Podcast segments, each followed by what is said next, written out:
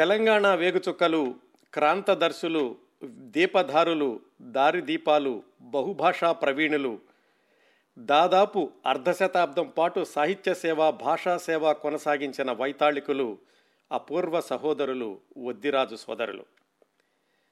వందేళ్ల క్రిందటనే తెలంగాణలోని మారుమూల గ్రామంలో నివసిస్తూ కూడా వద్దిరాజు సోదరులు సాధించిన అద్భుతమైన, అసామాన్యమైన, నమ్మశక్యం కాని విద్యల గురించి, విజయాల గురించి తెలుసుకోవడం క్రిందటి వారం ప్రారంభించాం. ఈరోజు దానికి కొనసాగింపు రెండవ భాగం. ముందుగా క్రిందటి వారం మొదటి భాగంలో ఏం మాట్లాడుకున్నామో క్లుప్తంగా గుర్తు తెచ్చుకుని తర్వాత ఈనాటి విశేషాల్లోకి వెళదాం.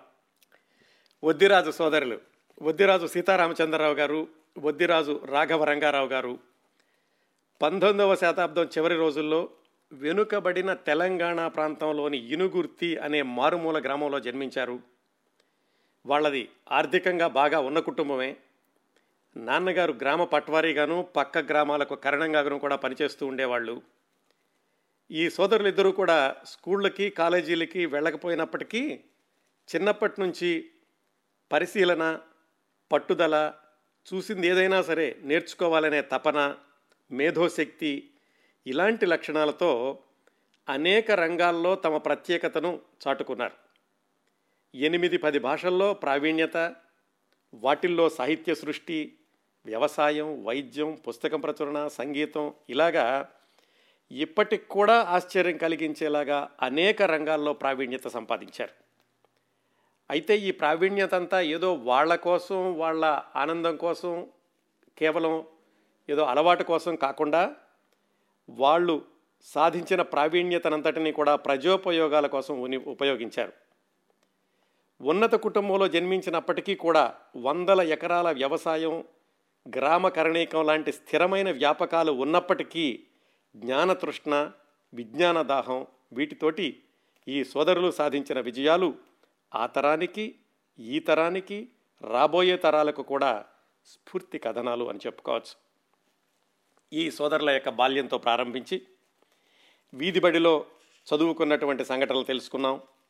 తెలుగు, సంస్కృత, ఉర్దూ భాషల్లో ప్రావీణ్యం సంపాదించడం కోసం ఈ సోదరులిద్దరూ కూడా రకరకాల వ్యక్తుల దగ్గరికి వెళ్ళడం, వాళ్ళను ప్రతిమాలడం, వాళ్ళ దగ్గర సేవ చేయడం, వాళ్ళ నుంచి ఆయా భాషలు నేర్చుకోవడం గురించి క్రిందటి వారం తెలుసుకున్నాం.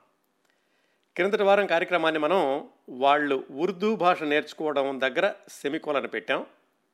అక్కడి నుంచి ఈరోజు కొనసాగిద్దాం. ఆ విధంగా తెలుగు, సంస్కృత, ఉర్దూ భాషలు నేర్చుకున్నారు వద్దిరాజు సోదరులు. అప్పుడు వాళ్ళ దృష్టి ఇంగ్లీషు భాష మీదకి మళ్ళింది. ఇంగ్లీషు భాష నేర్చుకోవడం అంటే ఇప్పుడున్నంత తేలిక కాదు. పైగా వాళ్ళున్నది మనం గుర్తుపెట్టుకోవాల్సింది తెలంగాణలోని మారుమూల ప్రాంతం. తెలంగాణ అంటేనే అప్పట్లో ఉర్దూ, ఫార్సీ మాత్రమే ఉండేది. తెలుగు కూడా మారుమూల గ్రామాల్లో మాట్లాడేవాళ్ళు. అలాంటిది ఇంగ్లీషు అంటే బ్రిటిష్ వాళ్ళ యొక్క ప్రభావం కూడా తెలంగాణలో ఎక్కువగా లేదు. ఎందుకంటే నైజాం ప్రభువు బ్రిటిష్ వాళ్ళకి ఆ కప్పం కట్టడం అలాంటి ఒప్పందంతో బ్రిటిష్ వాళ్ళు ఎక్కువగా తెలంగాణని ఆక్రమించుకోలేదు, మిగతా ప్రాంతాలను ఆక్రమించుకున్నంతగా. అందువల్ల ఇంగ్లీషు భాష అంత ప్రాచుర్యం పొందలేదు తెలంగాణ ప్రాంతంలో, పైగా ఈ మారుమూల గ్రామంలో. అలాంటి పరిస్థితిలో ఈ సోదరులకి ఇంగ్లీషు భాష నేర్చుకోవాలి అనేటటువంటి ఆలోచన వచ్చింది. అక్కడి నుంచి ఆ ఇంగ్లీషు భాష నేర్చుకోవడానికి ఎన్నెన్ని సాహసాలు చేశారంటే, ముందుగా ఆ ఊరికి ఒక తెల్లదొర వచ్చాడు. అంటే ఈ బ్రిటిష్ వాళ్ళ యొక్క ప్రభావం ఎక్కువగా లేనప్పటికీ అప్పుడప్పుడు కొంతమంది వస్తూ ఉండేవాళ్ళు ఈ ప్రత్యేకమైనటువంటి పనుల మీద, వాటి మీద. డి కెంప్ అని ఆయన ఆ చుట్టుపక్కల ఉండేటటువంటి కాలువలు, చెరువులు వాటి మీద సూపర్వైజర్గా ఉండేవాడు. ఆయన చుట్టుపక్కల గ్రామాలన్నీ తిరిగి రాత్రి అయ్యేసరికి ఇనుగుర్తి వచ్చి అక్కడ విశ్రాంతి తీసుకుంటూ ఉండేవాడు. ఆయన ఆంగ్లేయుడు, అది మన సోదరులిద్దరికీ తెలిసింది. సరే, ఎలాగైనా సరే ఆయన స్నేహం చేసి ఆయన ద్వారా ఇంగ్లీష్ నేర్చుకుందాము అనుకున్నారు. మరి ఆయనకి తెలుగు రాదు, వీళ్ళకి ఇంగ్లీష్ రాదు, భాష ఎలాగా? ఆయనకు కొంచెం ఉర్దూ వచ్చు. అప్పటికే మన సోదరులకి ఉర్దూలో ప్రావీణ్యం ఉంది. దాంతో ఆ ఉర్దూతోటి ఎలాగో సంభాషణ కొనసాగించి ఆ దొరగారి దగ్గరికి వెళ్ళి ఇంగ్లీష్ నేర్పండి అని అడిగారు. ఆయన కూడా సాయంకాలం అయిపోయాక ఆ గ్రామంలో ఇంకా వేరే వ్యాపకం పెద్దగా ఉండదు కాబట్టి ఈ సోదరుల యొక్క ఆసక్తి గమనించి సరే నేర్పుతానని ఏబీసీడీల నుంచి మొదలుపెట్టాడు ఆయన. మొదలుపెట్టి వాళ్ళకి కొంచెం అయ్యాక ఒక బాలశిక్ష లాంటిది ఇంగ్లీష్లో ఒక ప్రైమర్ లాంటి ఒక పుస్తకం కూడా కొనిపెట్టాడు. ఆ పుస్తకంలో ఇరవై ఆరు పాఠాలు ఉంటే దాన్ని సోదరులిద్దరూ కూడా ఇరవై రోజుల్లోగా పూర్తి చేసేశారు. ఈలోగా ఆ దొరగారికి అక్కడి నుంచి వేరే ప్రాంతానికి బదిలీ అయ్యింది. కానీ వీళ్ళు అప్పటి వరకు నేర్చుకుంది కేవలం ప్రాథమిక పాఠాలు మాత్రమే. ఇంకా ముందుకెళ్ళాలంటే ఎవరు దొరుకుతారు? ఆ తెల్ల దొరగారి దగ్గర పనిచేసినటువంటి మేస్త్రి ఒకతను ఉన్నాడు, వెంకటస్వామి అని. ఆయన చెప్పాడు ఈ పిల్లలిద్దరికీ, మీ ఇద్దరికి నేను నేర్పుతాను ఇంగ్లీషు, నాకు బాగా వచ్చు, నేను ఆ దొరగారి దగ్గర నేర్చుకున్నాను అని. సరే, మరి అసలే పల్లెటూరు, ఎవరో ఒకళ్ళు దొరికారు కదా అని వీళ్ళిద్దరూ కూడా వెంకటస్వామికి నెలకి పది రూపాయలు ఇస్తామని చెప్పి మాట్లాడుకుని ఆయన దగ్గర వీళ్ళు ఇంగ్లీషు నేర్చుకోవడానికి కొనసాగించారు. అయితే కొంతకాలం అయ్యాక తెలిసింది అతనికి కూడా ఎక్కువ రాదు, వీళ్ళకి తెలిసినంత కూడా రాదు, ఏదో ఆ దొరగారి దగ్గర నాలుగు మాటలు నేర్చుకున్నాడు అంతేనని. దాంతో ఆయన దగ్గర మానేశారు. ఇలా ఉండగా వీళ్ళ నాన్నగారు పట్వారీ కదా, అందుకని వేరే ప్రాంతాల నుంచి కూడా ఏ ప్రముఖులు వచ్చినప్పటికీ వీళ్ళ నాన్నగారి దగ్గరికి వస్తూ ఉండేవాళ్ళు. తెనాలి దగ్గర నుంచి మోపర్తి రామకృష్ణయ్య అని ఆయన ఏదో పని మీద తెలంగాణకు వచ్చి వీళ్ళ నాన్నగారి దగ్గరికి వచ్చాడు. ఆయనకి ఇంగ్లీష్ బాగా వచ్చు, ఆంధ్ర ప్రాంతం నుంచి వచ్చాడనో లేకపోతే ఆయన ఇంగ్లీష్లో చదువుకున్నాడనో. దాంతో వాళ్ళ నాన్నగారితో మాట్లాడి, నాన్నగారు ఈయన్ని కొంతకాలం మన ఇంట్లో ఉండమని అడగండి, ఈయన దగ్గర ఇంగ్లీష్ నేర్చుకుంటాము అని చెప్పి ఆ మోపర్తి రామకృష్ణయ్య గారిని కొంతకాలం తమ ఇంట్లో ఉంచుకుని ఆయన దగ్గర ఇంగ్లీష్ భాషని కొనసాగించారు వద్దిరాజు సోదరులు. ఎంత ఆసక్తితో చూడండి, అసలు ఏమాత్రం అవకాశాలు లేని, పైగా ఏమాత్రం అన్ని విధాలా వ్యతిరేకమైన పరిస్థితులు ఉన్నటువంటి ప్రాంతంలో ఉండి కూడా ఎలాగైనా నేర్చుకోవాలి అనే తపన, పట్టుదల, అది చాలా ఆశ్చర్యంగా అద్భుతంగా ఉంటుంది ఈ సోదరుల గురించి ఏ విషయం గురించి మాట్లాడుకున్నప్పటికీ కూడా. సరే, ఆ రామకృష్ణయ్య గారు కొంతకాలం ఉన్నారు, కొన్ని పాఠాలు చెప్పారు. ఈలోగా ఆయనకేదో అనారోగ్యం అయ్యింది, పైగా ఇంటి దగ్గర కూడా ఏదో పని ఉండడం వల్ల ఇంకా నేను ఉండలేను ఎక్కువ రోజులని చెప్పి ఆయన తెనాలి వెళ్ళిపోయారు. దాంతో మళ్ళీ సోదరులకి ఇంగ్లీషు ఎవరు నేర్పుతారు, వాళ్ళే ఆలోచించుకుంటే ఏమైందంటే వాళ్ళ ఊరికి పది కిలోమీటర్ల దగ్గరలో ఉంది కేసముద్రం అని railway station. Station master station master ఖచ్చితంగా ఇంగ్లీష్ వచ్చి ఉంటుంది, పైగా ఆయన దగ్గరికి చాలామంది రైల్లో నుంచి ఎక్కేవాళ్ళు దిగేవాళ్ళు ఉంటారు, ఆయన మనకేమైనా సహాయం చేయగలడేమో, ఇంగ్లీష్ నేర్చుకోవడం ముందుకెళ్ళడం ఎలాగా అని ఆయన అడుగుదామని వద్దిరాజు సోదరులు ఇద్దరూ కూడా ఆ కే సముద్రానికి నడిచి వెళ్ళారు. మరి ఆ రోజుల్లో నడవటమే కదా, ఇదంతా మనం వంద సంవత్సరాల కిందటి సంగతి అని మాట్లాడుకుంది, పంతొమ్మిది వందల పన్నెండు ప్రాంతాల్లో సంగతులు. సరే, అక్కడికి వెళ్ళారు. వెళితే ఆ స్టేషన్ మాస్టర్ ఈ పిల్లలిద్దరిని చూసి, పైగా పట్వారీ గారి పిల్లలు కదా, ఎక్కడికి వెళ్ళినా కానీ వీళ్ళకి తేలికగానే అనుమతి లభిస్తూ ఉండేది. వీళ్ళిద్దరిని యొక్క ఆసక్తి చూసి, పైగా అప్పటికే వీళ్ళు తెలుగులోనూ సంస్కృతంలోనూ బాగా నేర్చుకున్నారు. మీ యొక్క అభిరుచి నాకు చాలా అర్థమైంది బాబు, కాకపోతే నేనేమి చెప్పలేను మీకు పాఠాలు, నాకు తెలిసిన వాళ్ళు కూడా ఎవరూ లేరు, కాకపోతే ఒక సహాయం చేస్తాను, నా దగ్గర కలోనియల్ ప్రొనౌన్సియేషన్ అనే ఒక డిక్షనరీ ఉంది, ఈ డిక్షనరీ ఇస్తాను, ఇది తీసుకెళ్ళి ఇంగ్లీష్ని ఎలా ఉచ్చరించాలో నేర్చుకోవచ్చు, అలాగే శంకరనారాయణ నిఘంటు అని ఇంకొకటి ఉంది, అది మీరు కొనుక్కోండి, దాంతో మీకేమైనా కొంచెం ముందుకు వెళ్ళడానికి మీకు అవకాశం ఉంటుంది అని ఒక సలహా ఇచ్చాడు. సలహా ఇవ్వడమే కాకుండా ఆయన దగ్గర ఉన్నటువంటి ఆ కలోనియల్ ప్రొనౌన్సియేషన్ డిక్షనరీ కూడా ఇచ్చాడు వద్దిరాజు సోదరులకి. సరే, వాళ్ళిద్దరు ఆ పుస్తకం తీసుకొచ్చి అంతవరకు ఉన్నటువంటి పుస్తకాలతోటి ఈ ప్రొనౌన్సియేషన్ డిక్షనరీ దగ్గర పెట్టుకుని వాళ్ళంతటి వాళ్ళు నేర్చుకోవడం ప్రారంభించారు.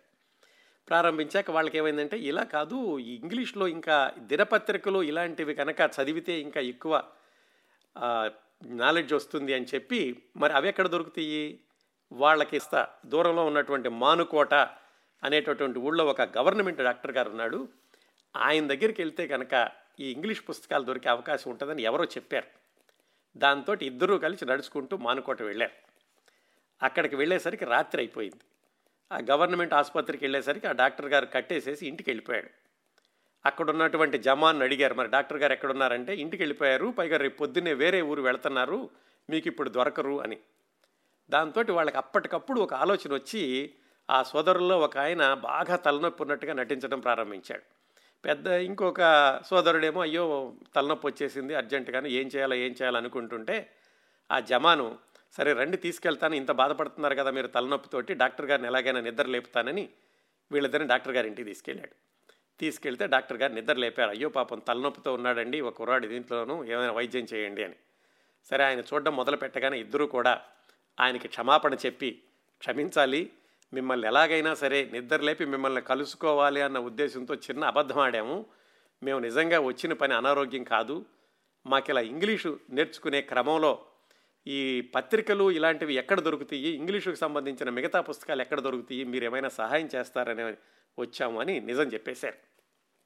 ఆయనకు కూడా వాళ్ళు నిజం చెప్పినందుకు చాలా ఆనందపడి రాత్రిపూట నిద్ర లేపినప్పటికీ కూడా ఆయన విసుక్కోకుండా ఆయన దగ్గర ఉన్నటువంటి కొన్ని ఇంగ్లీష్ పుస్తకాలు అలాగే పాతవి, టైమ్స్ ఆఫ్ ఇండియా పత్రిక చాలా పాతదండి, రెండు వందల సంవత్సరాల కిందటది.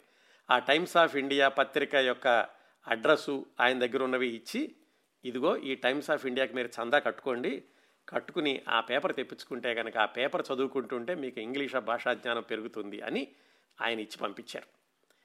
అంత పట్టుదల ఉండేది, ఎలాగైనా సరే తెలుసుకోవాలి, ఎక్కడికైనా వెళ్ళాలి, ఎలాగైనా నేర్చుకోవాలి అనే తపనతోటి మొత్తానికి ఇంతమంది దగ్గరికి వెళ్ళి ఇన్ని వనరుల్ని సమకూర్చుకుని ఇంగ్లీష్లో వాళ్ళు ప్రావీణ్యం సంపాదించడమే కాదు, ఇంగ్లీష్లో కవిత్వం కూడా రాశారు. ఆ ఇంగ్లీష్ కవిత్వం గురించి తర్వాత మాట్లాడుకుందాం. కేవలం వాళ్ళు ఈ భాషా జ్ఞానాన్ని ఎలా సంపాదించారు అనే అంశం గురించి మాట్లాడుకుంటున్నాం ఇప్పుడు.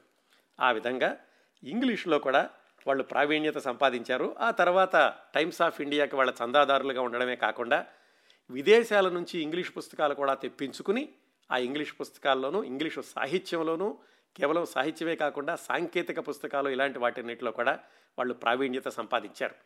ప్రావీణ్యత సంపాదించిన తర్వాత ఏం చేశారు ఆ విషయాల తర్వాత చెప్తాను మీకు. ఇప్పటి వరకు మనం తెలుగు, సంస్కృతం, ఉర్దూ, ఇంగ్లీషు ఎలా నేర్చుకున్నారో తెలుసుకున్నాం కదా. తర్వాత వాళ్ళకి విచిత్రంగా తమిళం నేర్చుకోవాలనిపించింది. ఎందుకు అనిపించింది? మద్రాసు వెళ్ళాలి ఏదో పని మీద ఎప్పుడైనా, కానీ మద్రాసు వెళితే కనుక మరి తమిళం ఉంటుంది అక్కడ ఎక్కువగా అనే కాకుండా, వాళ్ళ ఊరికి ఒక అబ్దుల్లా అని ఒక మహమ్మదీయుడు వస్తూ ఉండేవాడు. ఆయన తమిళనాడుకు సంబంధించిన ఆయన. ఆ తమిళ ప్రాంతం నుంచి వచ్చినటువంటి అబ్దుల్లా అనే ఆయన ఇనుగుర్తిలోనే నివాసం ఉంటూ తాత్కాలికంగా చుట్టుపక్కల తిరుగుతూ ఆయన చర్మ వ్యాపారం చేస్తూ ఉండేవాడు. ఈ జంతువుల చర్మాలు వాటిని కొనడం, వాటిని తీసుకెళ్ళడం ఇలాంటివన్నీ చేస్తూ ఉండేవాడు. దాంతో వీళ్ళు ఆయన దగ్గరికి వెళ్ళారు. ఆయనకి ఉర్దూ నేర్చుకోవాలనిపించింది. మరి సోదరులకు ఉర్దూ వచ్చు కదా, అందుకని ఆ అబ్దుల్లా గారితో మొత్తానికి ఎలాగైతే వీళ్ళు సంభాషించి, మేము మీకు ఉర్దూ నేర్పుతాము, మీరు మాకు తమిళం నేర్పండి అని చెప్పేసి, ఆయన ఎప్పుడు ఖాళీ ఉంటే అప్పుడు ఊరూరో తిరిగి వచ్చినప్పుడు ఆయన దగ్గర కూర్చుని ఆయన దగ్గర తమిళం నేర్చుకున్నారు. ఆయనకి ఉర్దూ కూడా నేర్పారనుకోండి. ఒకసారి వాళ్ళకి తమిళం రాయడం, మాట్లాడడం ఇది వచ్చాక అక్కడి నుంచి ఇక మళ్ళా మామూలుగానే నిఘంటువులు, తమిళ పుస్తకాలు ఇలాంటి వాటిని అన్ని తెచ్చుకుని వాటిల్లో ఉన్నటువంటి సాహిత్యాన్ని కూడా చదివారు. మళ్ళీ కేవలం తమిళం నేర్చుకోవడమే కాదు, తమిళంలో పుస్తకాలు కూడా రాశారు. వంద సంవత్సరాల క్రిందట తెలంగాణలోని మారుమూల ప్రాంతంలో ఇద్దరు మామూలు సోదరులు, స్కూళ్ళకు కూడా వెళ్ళని వాళ్ళు ఇన్ని భాషల్ని అక్కడే ఉండి ఇంత కష్టపడి నేర్చుకున్నారు. ఈ విధంగా ఆ తర్వాత కాలంలో మరికొన్ని భాషలు కూడా నేర్చుకున్నారనుకోండి. ఈ విధంగా వాళ్ళు భాషా జ్ఞానాన్ని పెంపొందించుకుంటున్న రోజుల్లోనే వాళ్ళ ఇంటికి ఒక ఆయన వచ్చారు. ఆయన మునగాల జమీందార్ అని. ఆయన పట్వారీ కదా వీళ్ళ నాన్నగారు. వీళ్ళ ఇంటికి వచ్చినప్పుడు చెప్పారు, పిల్లలు ఏం చేస్తున్నారు అంటే స్కూల్కి ఏం వెళ్ళడం లేదు, ఇలాగే రకరకాల భాషలు అవి నేర్చుకుంటున్నారు, నాకు కూడా సహాయం చేస్తున్నారు అని వాళ్ళ నాన్నగారు చెప్పారు.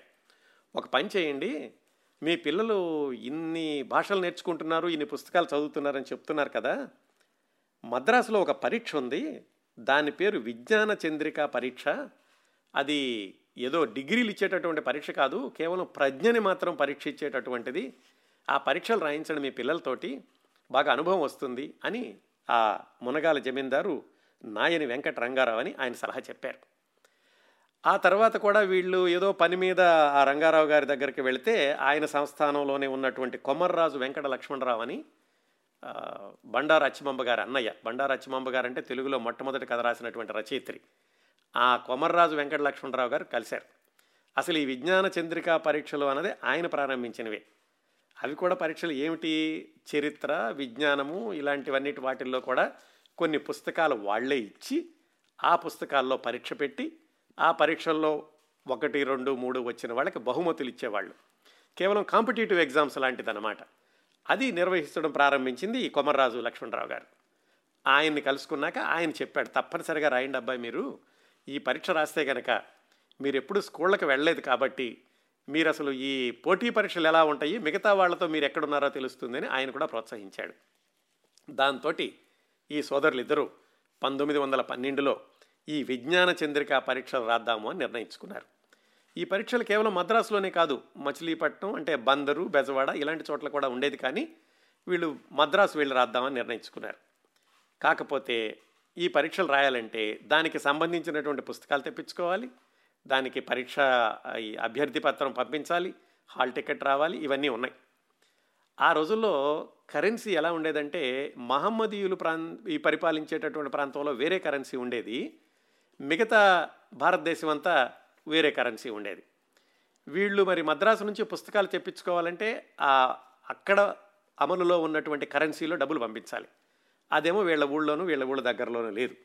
అందుకని అక్కడి నుంచి వాళ్ళు సింగరేణి వెళ్ళి అక్కడ ఆ ఆంధ్ర ప్రాంతంలో ఉండేటటువంటి కరెన్సీని వాళ్ళకి పంపించి మద్రాసు వాళ్ళకి మనీ ఆర్డర్ చేసి అప్లికేషన్ అన్నీ పంపించారు. పంపించి వెనక్కి వచ్చారు. ఆ పుస్తకాల కోసం వాళ్ళు వేచి చూస్తున్నారు. ఆ పుస్తకాలు రావాలి, చదవాలి, మద్రాసు వెళ్ళి పరీక్ష రాయాలి. అది నెల రోజులైనా కానీ పుస్తకాలు రాలేదు. మరి అప్పట్లో తపాలా సౌకర్యాలు కూడా ఇప్పుడు ఉన్నట్లు ఉండేవి కాదు కదా. వీళ్ళకేదో దూరంలో ఉండేది పోస్ట్ ఆఫీసు, అక్కడి నుంచి వీళ్ళ ఊరు రావాలి. సరిగ్గా ఆ పరీక్షలు పద్దెనిమిది రోజులు ఉన్నాయనగా వచ్చినాయి పుస్తకాలు. ఎన్ని పుస్తకాలు? అవి కూడా పద్దెనిమిది పుస్తకాలు.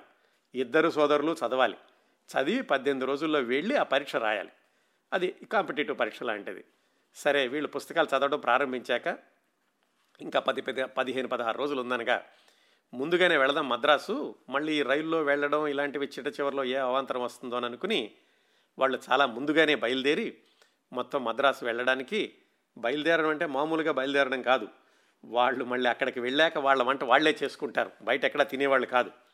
అందుకని ఆ వంట వండుకునేటటువంటి పాత్రలో, కంచాలో, గ్లాసులు, మరి వండుకోవడానికి కావాల్సిన బియ్యం, పప్పులు ఇవన్నీ కూడా మూటలు కట్టుకుని, ఇప్పట్లాగా సూట్ కేసులు ఉండేవి కాదు కదా, మూటలు కట్టుకుని, ఈ పుస్తకాలు వచ్చిన పుస్తకాలు కూడా ఇంకో మూట కట్టుకుని, వీటన్నింటితోటి మొత్తానికి అందరూ వచ్చి వీళ్ళని కేసముద్రం దగ్గర రైలు ఎక్కించారు. రైలు బయలుదేరింది. మద్రాసు వెళ్ళాక ఇంకో పదిహేను రోజులు ఉంటుంది కదా, చదువుకుందాం అనుకుంటున్నారు.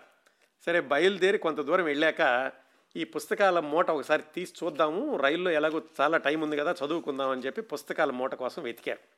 తీరా చూస్తే ఆ పుస్తకాల మూట లేదు. మరి రైల్వే స్టేషన్లో ఉండగా ఎవరైనా కొట్టేశారా, మధ్యలో ఎక్కడైనా పోయిందా తెలియదు.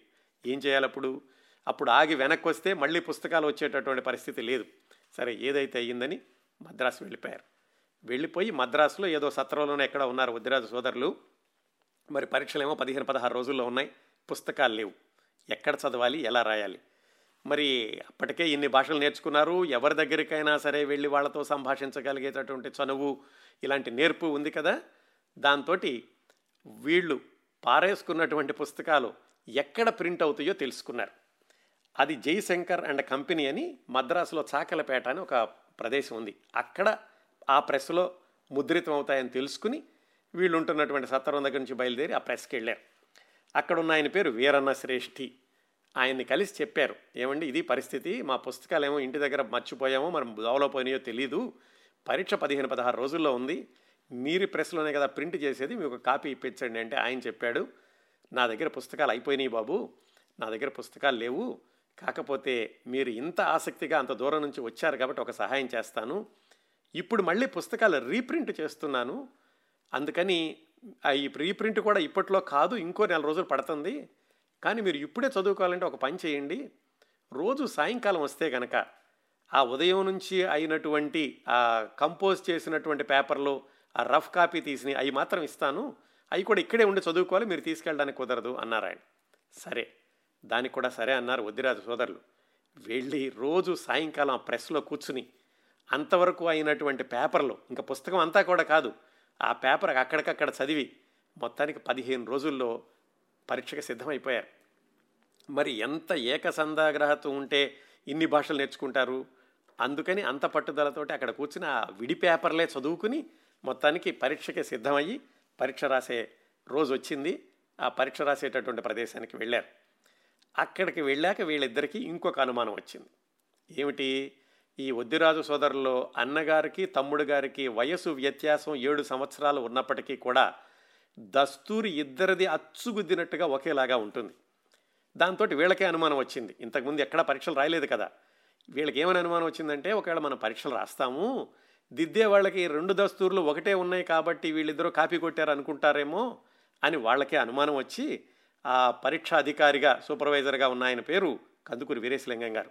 ఆయన రాజమండ్రి నుంచి మద్రాసు వచ్చి ఈ పరీక్షలకి అధికారిగా ఉంటూ ఉండేవాడు. ఆయన్ని కలుసుకున్నారు. కలుసుకుని ధైర్యంగా చెప్పారు, ఏమండి మేమిద్దరం అన్నదమ్ములము, మేము పరీక్ష రాస్తాము, కాకపోతే చూడండి మా దస్తూరు రెండూ ఒకేలాగా ఉంటుంది, అందువల్ల పరీక్ష దిద్దేవాళ్ళు కనుక మళ్ళీ ఏమైనా అనుమానం వస్తుందేమని ముందుగా మీకు చెబుతున్నాము అంటే ఆయనకు అనుమానం వచ్చి ఏమిటి ఇలా చెబుతున్నారో సరే రాయమన్నారు. ఇద్దరు చిరొక పేర రాసి చూపించారు. ఏది ఎవరిదో తెలుసుకోలేనంతగా వాళ్ళ దస్తూరు ఒకటిగా ఉంది. సరే ఆయన తెలుసుకుని, సరే అయితే నేను చెప్తాను పేపర్లు దిద్దే వాళ్ళకి, పర్వాలేదు మీరు పరీక్ష రాయండి అని వద్దిరాజు సోదరులు ఇద్దరిని పరీక్షకి అనుమతించారు. చూడండి, పదిహేను రోజుల పాటు ప్రెస్లో కేవలం విడి పేపర్లు చదివి, పైగా ఆ పుస్తకాలు కూడా ఏమిటి, చరిత్ర, వైజ్ఞానికం, శాస్త్రీయం, ఇవన్నీ అంశాలు కూడా ఉన్నాయి దాంట్లో. మొత్తానికి పరీక్ష రాయడానికి కూర్చున్నారు. సరే రెండు మూడు రోజులు అయ్యాక మరొక అవాంతరం వచ్చింది. ఈ వద్దిరాజు సోదరులో పెద్ద ఆయన అయినటువంటి సీతారామచంద్రరావు గారికి కుడి చేతి మీద ఏదో పురుగు కుట్టింది. దాంతో చెయ్యి వాచిపోయింది.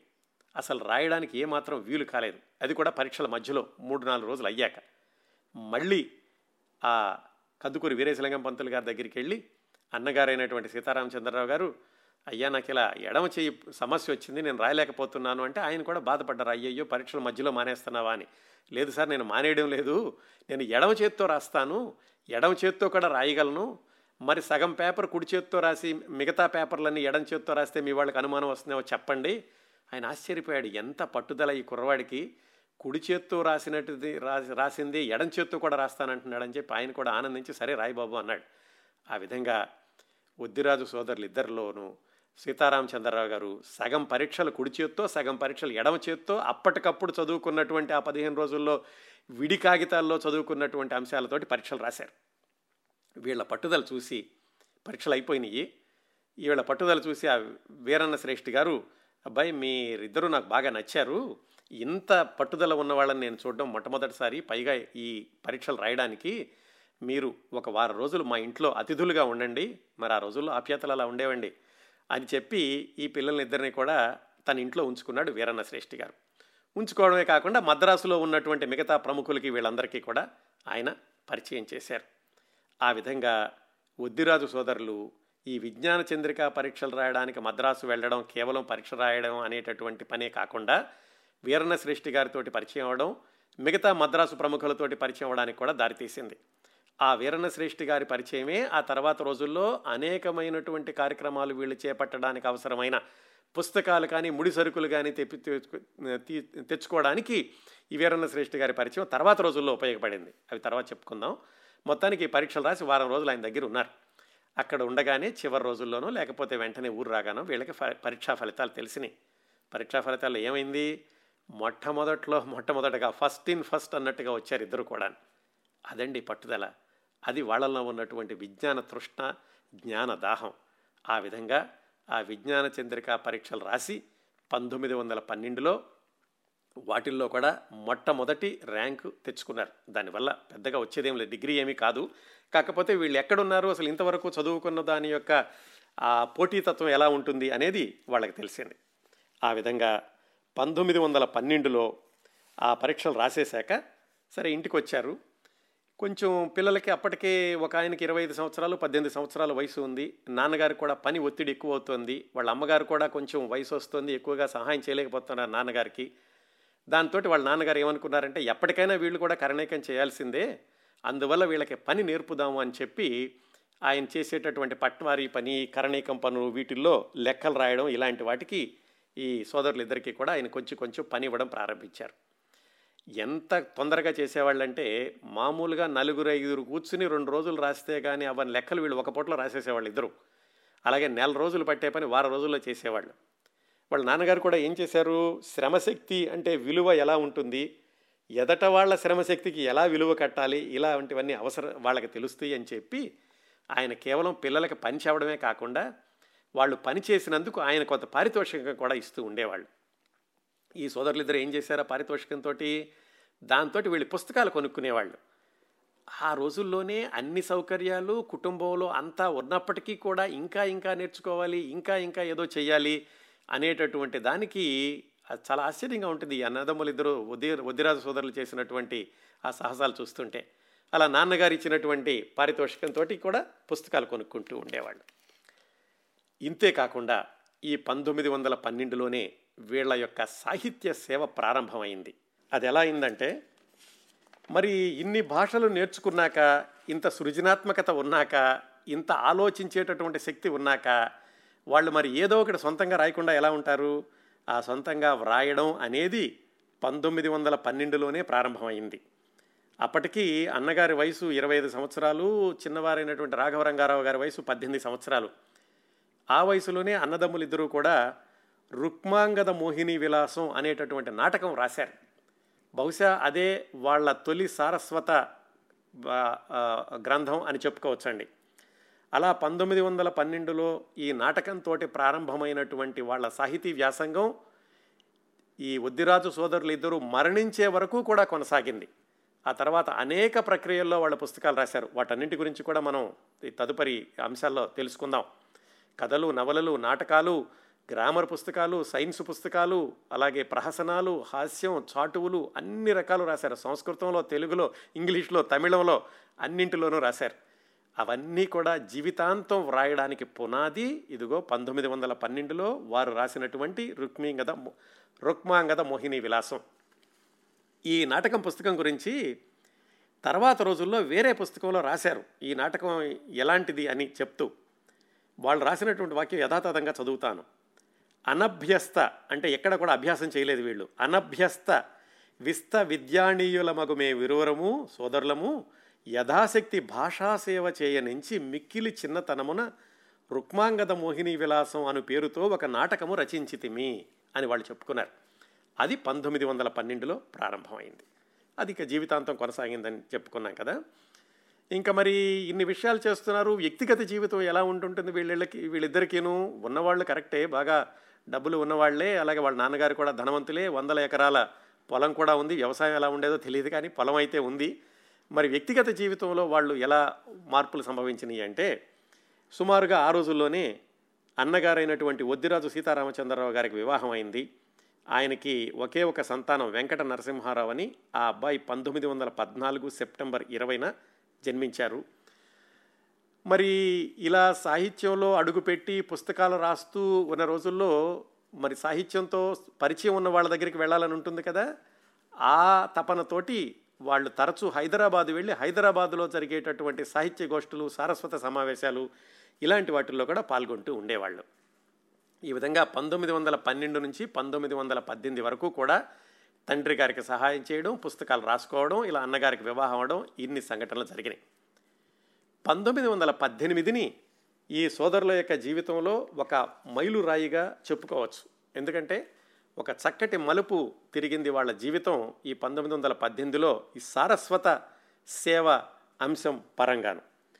ఏమైందంటే పంతొమ్మిది వందల పద్దెనిమిది మార్చి మూడు అంటే సరిగ్గా వంద సంవత్సరాల క్రిందటండి. ఆ రోజుని కొంతమంది మిత్రులు అందరూ కూడా ఈ వద్దిరాజు సోదరులు ఇద్దరినే కలిసి, మీరు మరి ఇన్ని పుస్తకాలు రాస్తున్నారు, ఒకటి కూడా ప్రింట్ చేయించలేదు, మనం ఒక గ్రంథమాల అంటే గ్రంథాలయం కాదు, ఒక పబ్లిషింగ్ హౌస్ లాంటిది స్థాపిస్తే బాగుంటుంది అని వద్దిరాజు సీతారామచంద్రరావు గారికి రాఘవ రంగారావులతోటి సంప్రదించారు మిత్రులు కొంతమంది. వాళ్ళల్లో కొంతమంది షబ్నవీసు వెంకట రామనరసింహారావు, కోదాటి వెంకటేశ్వరరావు, అక్కిరా అక్కినేపల్లి జానకి రామారావు ఇలాంటి వాళ్ళందరూ ఉన్నారు. అనేసరికి సోదరులిద్దరికి కూడా ఆలోచన నచ్చింది. నచ్చి సరే అయితే మనం ఒక సంస్థ ప్రారంభిద్దాము, ఆ సంస్థ తరఫున మనం పుస్తకాలు ముద్రణ ప్రా కొనసాగిద్దాము అని అనుకున్నారు. అనుకుని ఆ ప్రణాళికతోటి ఒక సంస్థని స్థాపించారు. ఆ సంస్థ పేరు కూడా ఎంత ఆలోచించి పెట్టారంటే విజ్ఞాన ప్రచారిణీ గ్రంథమాల. ఆ కొమర్రాజు లక్ష్మణరావు గారిదేమో విజ్ఞాన చంద్రిక, వీళ్ళదేమో విజ్ఞాన ప్రచారిణీ గ్రంథమాల. ఆ ప్రచారిణి అనడంలోనే ఈ వద్దిరాజు సోదరుల యొక్క ఆ మానసిక వైశాల్యం తెలుస్తుంది. విజ్ఞానం కేవలం ప్రచురించడం కాదు, విజ్ఞానాన్ని ప్రచారం చేయడమే ధ్యేయంగా ఒక గ్రంథమాలను స్థాపిస్తున్నాము అనే అర్థం వచ్చేలాగా విజ్ఞాన ప్రచారిణీ గ్రంథమాల అనే సంస్థని పంతొమ్మిది వందల పద్దెనిమిదిలో స్థాపించారు. సరే, సంస్థ అయితే స్థాపించారు, బాగానే ఉంది. ఇప్పుడు ఆ సంస్థ తరఫున వీళ్ళు పుస్తకాలు ప్రచురించాలి. పుస్తకాలు ప్రచురించాలంటే మరి వీళ్ళ దగ్గరే వీళ్ళు రాసుకునే చాలా ఉన్నాయి. గత ఆరు సంవత్సరాలుగా, ఇది పంతొమ్మిది వందల పద్దెనిమిదిలో మాట్లాడుకుంటున్నాం కదా, పన్నెండు నుంచి పద్దెనిమిది వరకు ఈ ఆరు సంవత్సరాల్లో చాలా పుస్తకాలు రాశారు. వాటిల్లో నుంచి ఒక నవలను ఎంపిక చేసుకుని దాన్ని మొదటిసారిగా ఈ విజ్ఞాన ప్రచారిణీ గ్రంథమాల తరఫున ప్రచురిద్దాము అని ప్రయత్నాలు చేశారు. ఆ నవల పేరు రుద్రమదేవి. అద్భుతమైనటువంటి నవల. ఇప్పుడు చదివినా కానీ ఆ నవలలో ఉన్నటువంటి స్క్రీన్ ప్లే కానీ మలుపులు కానీ వాళ్ళు పరిశోధించినటువంటి చారిత్రక విషయాలు కానీ ఇప్పటికీ ఆశ్చర్యంగా ఉంటాయి. ఆ వంద సంవత్సరాల క్రిందటే ఆ రుద్రమదేవి నవలను రాసి దాన్ని ఈ విజ్ఞాన ప్రచారిణీ గ్రంథమాల తరఫున ప్రచురిద్దాము అనుకుని, మరి దానికి ప్రింట్ చేయించాలి కదా, దానికోసమని బెజవాడలో ఉన్నటువంటి మారుతి ప్రెస్ అని అక్కడికి వెళ్ళారు వద్దిరాజు సీతారామచంద్రరావు గారు. అక్కడికి వెళ్ళి ఆ ప్రెస్లో ఈ పుస్తకాన్ని ముద్రించడానికి ఇచ్చారు. మరి ముద్రించడానికి ఇచ్చేసి వెంటనే వెనక్కి రాలేదు. ఆ పుస్తకం ముద్రణ అయ్యే వరకు అక్కడ ఉండి ఉండినప్పుడు వాళ్ళకి మరి కొత్తగా కనిపించింది ఏమిటి, అక్కడ ముద్రణా యంత్రాంగం, ఈ ప్రింటింగ్ ప్రెస్ ఎలా పనిచేస్తుంది, ఈ అక్షరాలను ఎలా కూరుస్తున్నారు, ఇంకు ఎక్కడి నుంచి కొంటున్నారు, గాలీలంటే ఏంటి, ఈ పెడలు ఎలా పనిచేస్తుంది, ఇలాంటివన్నీ కూడా ఆయన అక్కడే ఉండి పరిశీలించడం ప్రారంభించాడు. పరిశీలించడమే కాకుండా మరి ఏదైనా చూడగానే నేర్చుకోవాలి అనేటటువంటి అలవాటు ఒకటి చిన్నప్పటి నుంచి ఉంది కదా, దాంతో ఆయన ప్రింటింగ్ ప్రెస్ యొక్క లోతుపాతులు అసలు ఎలా పెట్టాలి ఏమిటి ఇవన్నీ కూడా నేర్చుకుని ఇంటికి వచ్చారు. సరే, పుస్తకం ఎలాగూ ప్రింట్ అయింది రుద్రమదేవి. ఆ పుస్తకం ప్రచురణ అయిన దగ్గర నుంచి అది మళ్ళీ అందరి దగ్గరికి వెళ్ళడం, అందరూ వీళ్ళని పొగడడం, వీళ్ళని సభలకు పిలవడం, ఇలాంటివన్నీ జరిగినాయి. ఆ రోజుల్లోనే మరి ఎక్కడో ఏ కళాశాలలో తెలియదు కానీ రుద్రమదేవి పుస్తకాన్ని పాఠ్యాంశం కూడా నిర్ణ పాఠ్యాంశంగా కూడా నిర్ణయించారు. ఈ విషయాన్ని వాళ్ళు తర్వాత పుస్తకాల్లో రాసుకున్నారు. మా రుద్రమదేవి నవలను పాఠ్యాంశముగా నిర్ణయించిన వారికి కృతజ్ఞతలు అని ఒక పుస్తకంలో కూడా రాసుకున్నారు. ఆ నవల అందరిలోకి వెళ్ళడం, వీళ్ళకి పేరు రావడంతో తరచూ మద్రాసు వెళుతూ ఉండేవాళ్ళు సభల్లోనూ వాటిల్లో పాల్గొనడానికి. అలా వెళ్ళినప్పుడు వీరన్న శ్రేష్ఠి గారిని కలిసి, ఆయన దగ్గర కూడా ప్రెస్ ఉంది కదా, మేము ఇలాగా బెజవాడ మారుతి ప్రెస్ కూడా చూసాము, మీకు కూడా ప్రెస్ ఉంది కదా, మేము మా ఊళ్ళో ఒక ప్రెస్ పెడదాం అనుకుంటున్నాము అని అడిగారు. ఆయనకు ఆశ్చర్యం వేసింది. మీ ఊరేమిటి, తెలంగాణలో ఇనుగుర్తి, అక్కడికి రవాణా సౌకర్యాలు లేవు, చదువుకున్న వాళ్ళు కూడా లేదు, మీరంటే ఏదో రాస్తున్నారు, మీకు ప్రెస్ అని ఆయన అన్నారు. కానీ సోదరులు ఇద్దరూ కూడా పట్టుదల వదలకుండా ఎలాగైనా సరే మేము ప్రెస్ పెడతాం మా ఊళ్ళో, మరి ఏం చేస్తారు మీరు ప్రెస్ పెట్టి అన్నారు. మేము పుస్తకాలు ప్రచురిస్తాము, మావి మిగతా వాళ్ళే కూడాను అని చెప్పి ఆ వీరన్న శ్రేష్ఠి గారిని ఒప్పించి మొత్తానికి ఆయన ద్వారా ఒక చిన్న ప్రింటింగ్ ప్రెస్, మరి పెద్దది కాకుండా పెడలతో కాకుండా చేత్తో అచ్చొత్తిచ్చేటటువంటి ఒక చిన్న యంత్రాన్ని కొనుక్కొచ్చారు. కొనుక్కుని వాళ్ళ ఊరు ఇనుగుర్తుకి తీసుకొచ్చారు. తీసుకొచ్చాక మరి ఎవరు బిగిస్తారు దాన్ని అంతటి నేను వాళ్లే బిగించారు. అది కూడా అక్కడే నేర్చుకుని వచ్చి వాళ్లే బిగించి ఆ ప్రెస్ని ఎలాగైతే పని చేయించారు. కానీ పని చేశాక మరి దాంట్లో అక్షరాలు కూర్చడం ఇలాంటివన్నీ కూడా నేర్చుకోవాలి కదా, అది ఎప్పుడు పడితే అప్పుడు వచ్చేది కాదు. అందుకోసం అని చెప్పి వాళ్ళతోటి మద్రాసు నుంచి నంబూరి నంబయ్య అనే ఒక ప్రూఫ్ రీడరు, అలాగే ఈ ప్రెస్ పనిచేయడం తెలిసిన ఆయన్ని తీసుకొచ్చారు. తీసుకొచ్చి ఆయన్ని కొన్ని రోజులు ఉంచుకుని ఆ ప్రెస్లో మొట్టమొదటిసారిగా తమ పుస్తకాన్ని ముద్రించి, ఆ పుస్తకం పేరు ఉపదేశరత్నమాల, అది విశిష్టాద్వైత సంబంధమైనటువంటి పుస్తకం, దాన్ని పంతొమ్మిది వందల పంతొమ్మిదిలో మొట్టమొదటిసారిగా వాళ్ళ సొంత ప్రెస్లో ఇద్దరూ వాళ్ళంతటా వాళ్లే ప్రెస్ని ఆపరేట్ చేస్తూ ఆ నంబూరి నంబయ్య గారి సహకారంతో ఆ పుస్తకాన్ని ప్రచురించారు వద్దిరాజు సోదరులు. ఇది ఎంత చారిత్రాత్మకమైన సంఘటన అంటే, నిజంగా తెలంగాణ చరిత్ర గురించి ఎవరైనా పరిశోధన చేసేవాళ్ళు ముఖ్యంగా ఇలాంటి ఒకటి రెండు అంశాలను తీసుకున్నా కానీ ఈ వద్దిరాజు సోదరుల యొక్క ప్రత్యేకత ఏమిటి, వాళ్ళు ఆ రోజుల్లో ఇంత తపన పడడం కేవలం మనం ఏదో కథలాగా చెప్పుకోవడం కాకుండా ఆ చుట్టుపక్కల ఉన్నటువంటి గ్రామాల గ్రామాల ప్రజల్లో చైతన్యం తీసుకురావడానికి వాళ్ళు చేసినటువంటి సాహసమైన కార్యాలు ఏమిటి అనేవి చాలా విశిష్టంగా బయటపడతాయి ఎవరైనా పరిశోధన చేస్తే కనుక. ఈ విషయాన్ని ఇప్పుడే ఎందుకు చెప్పానంటే, వాళ్ళిద్దరూ ఆ ప్రింటింగ్ ప్రెస్ని తీసుకురావడం అనేది తెలంగాణలో నిజంగా మొట్టమొదటిసారిగా మామూలు వ్యక్తులు, అంటే ఒక సంస్థ కానీ వ్యవస్థ కానీ కాకుండా మామూలు వ్యక్తులు ఇంట్లో ప్రెస్ పెట్టుకోవడం అనేది మొట్టమొదటిసారిగా తెలంగాణలో ఈ సోదరుల విషయంలోనే జరిగిందని ఏమాత్రం సందేహం లేకుండా చెప్పుకోవచ్చు. చరిత్రపరంగా చూసుకుంటే అంతకుముందు తెలంగాణలో ఈ ప్రింటింగ్ ప్రెస్ అనేది గద్వాల్ సంస్థానంలో మాత్రమే ఉందట. అది కూడా సంస్థానంలో జమీందారులు వాళ్ళు తీసుకొచ్చి పెట్టారు. అలాంటిది తెలంగాణలో ఉన్నటువంటి రెండవ ప్రెస్సు ఈ వద్దిరాజు సోదరులు పెట్టింది. మామూలు వ్యక్తులు పెట్టినటువంటి మొట్టమొదటి ప్రెస్ కూడా ఈ వద్దిరాజు సోదరులదే అవుతుంది. ఆ విధంగా అంత సాహసోపేతంగా ప్రెస్ను తీసుకొచ్చి వాళ్ళు నేర్చుకుని చిన్న ప్రెస్ అయినప్పటికీ కూడా దాంతో తమ పుస్తకాన్ని ముద్రించారు. అక్కడి నుంచి తక్కువ వెలకి పుస్తకాలు ముద్రించాలి, కనీసం నెలకి ఒక పుస్తకమైనా ముద్రించాలి అనేటటువంటి ఆశయంతో వాళ్ళ పుస్తక ప్రచారాన్ని ముందుకు తీసుకెళ్తూ, అయితే నెలకు ఒకటి అవ్వలేదనుకోండి, తమ పుస్తకాలే కాకుండా వేరే వాళ్ళ పుస్తకాలు కూడా ప్రచురించడం ప్రారంభించారు. ఆ వేరే వాళ్ళు చాట్రాతి నరసమాంబ గారని, ఆవిడ రాసిన అనురాగ విపాకము ఇలాంటి పుస్తకాలు కూడా ముద్రించారు. అన్నింటిలో కూడా ఎక్కడా వ్యాపార దృక్పథం లేదు. ఈ పుస్తకాలు అమ్ముకుని దీనివల్ల డబ్బులు సంపాదించాలి అలాంటిది కూడా లేదు. ఎందుకంటే ఇది విజ్ఞాన ప్రచారిణి, చక్కటి పుస్తకాలు వేయాలి, ప్రజల్లోకి తీసుకువెళ్ళాలి, ప్రజలకు విజ్ఞానాన్ని అందించాలి, ఇదే ఆశయంతో ఆ ప్రెస్ని కొనసాగిస్తూ వీళ్ళ యొక్క ఈ సహాయ సహాయపడడం అనేటటువంటి ఆ గుణానికి ఒక ఉదాహరణ ఏమిటంటే, ఆ చుట్టుపక్కల ఎవరైనా సరే పెళ్ళిళ్ళు అయినప్పుడు శుభలేఖ వేసుకోవాలంటే వీళ్ళు ఉచితంగా ప్రింట్ చేసి ఇచ్చేవాళ్ళు తమ ప్రెస్లోను. అంతగా ఆ ప్రెస్ని వాళ్ళు అభిమానించడమే కాకుండా ఆ కార్యక్రమాలు కూడా కొనసాగించారు. సరే, కొన్ని రోజులు అయింది. పంతొమ్మిది వందల పంతొమ్మిది నుంచి ఒక రెండు మూడు సంవత్సరాలు అయ్యాక కొంతమంది కలిసి ఇక్కడ ఈ పల్లెటూళ్ళలో ఉంటే ఏం బాగుంటుంది, దీన్ని నల్గొండకి తీసుకెళ్తాం, అక్కడికి వెళితే కనుక ఇంకా దీన్ని విస్తరించవచ్చు అని కొంతమంది భాగస్వాములు వీ వీళ్ళ దగ్గర చేరిన వాళ్ళు మొత్తానికి ఎలాగైతే సోదరులను ఒప్పించి నల్గొండకి తీసుకెళ్లారు ఆ ప్రెస్ని. మరి అక్కడికి వెళ్ళాక వీళ్ళంతా అంకిత భావంతో పనిచేసేవాళ్ళు ఉండాలి కదా, అది లేక అక్కడ ఆ ప్రెస్ మూతపడింది. అది కూడా సరిగా పనిచేయడం మానేసింది. దాంతో పాపం బాధపడి అన్నదమ్ములిద్దరూ ఆ మిగిలినటువంటి పరికరాలు ఏవో వెనక తెచ్చుకున్నారు. చాలా నష్టం వచ్చింది, నష్టం కూడా వాళ్లే భరించారు. కానీ ఆ ప్రయత్నం అక్కడ ఆపకుండా మళ్ళీ మద్రాసు వెళ్ళి మద్రాసులో నుంచి ఈసారి పెద్ద ముద్రణ యంత్రాంగాన్ని తెచ్చారు. ఆటోమేటిక్గా పనిచేసేది, కాళ్లతో తొక్కేది అలాంటిది ఏదో తీసుకొచ్చారు. ఆ పెద్దది కూడా మళ్ళీ వీళ్ళిద్దరే వీళ్ళిద్దరే బిగించుకోవడం, దాన్ని మళ్ళీ పని చేయడం. అప్పటికి కాస్త వీళ్ళకి మామూలు చేతి ప్రెస్ తోటి అనుభవం వచ్చింది కదా, దాంతో ఆ పెద్ద ప్రెస్ తీసుకొచ్చాక చుట్టుపక్కల ఆ ఊళ్ళో ఉన్నటువంటి కుర్రవాళ్ళని వాళ్ళని పిలిపించి వాళ్ళకి ఈ ప్రెస్ నడపడంలో కానీ, కంపోజింగ్ చేయడంలో కానీ, అలాగే పుస్తకాల బైండింగు ఇలాంటి వాటిలో శిక్షణ ఇచ్చారు.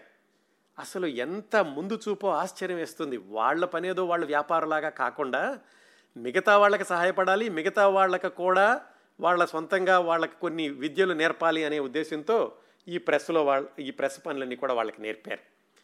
ఈ ప్రెస్ అనేటటువంటి వ్యవహారం ఒక ఆరు సంవత్సరాలు నడిచింది. అయితే చాలా ప్రముఖంగా చెప్పుకోవాల్సింది, ఈ ప్రెస్లో వాళ్ళు ముద్రించినటువంటి వాళ్ళ విభిన్నమైనటువంటి పుస్తకాలు, అలాగే పుస్తకాలతో పాటుగా వాళ్ళు ఐదారు సంవత్సరాల పాటు నడిపినటువంటి ఒక పత్రిక, ఆ వాళ్ళు రాసినటువంటి పుస్తకాలు, ఈ ప్రెస్లో ప్రచురించినటువంటి పుస్తకాలు, వాటి విశేషాలు తెలుసుకుంటుంటే కరెక్ట్గా ఇంగ్లీష్లో చెప్పాలంటే మైండ్ బ్లోయింగ్ అనిపిస్తుంది. ఆ రోజుల్లో వాళ్ళకున్నటువంటి ముందు చూపు, మరి స్కూళ్ళకి వెళ్లకుండా పల్లెటూళ్ళలో ఉండి ఎక్కడెక్కడ సంపాదించారో ఆ సమాచారం తెలియదు, కానీ అద్భుతమైనటువంటి పుస్తకాలను ప్రచురించారు. సాహసోపేతమైనటువంటి ఒక వారపత్రికను కూడా ఆ పల్లెటూరు నుంచి తీసుకొచ్చారు. చాలా అద్భుతంగా ఉండేటటువంటి ఈ విశేషాలన్నీ మనం వచ్చే వారం తెలుసుకుందాం. వద్దిరాజు సోదరుల గురించినటువంటి రెండవ భాగాన్ని ఇక్కడ సెమికోలన్ పెట్టి వచ్చే వారం మరిన్ని అద్భుతమైన విషయాలు తెలుసుకుందాం.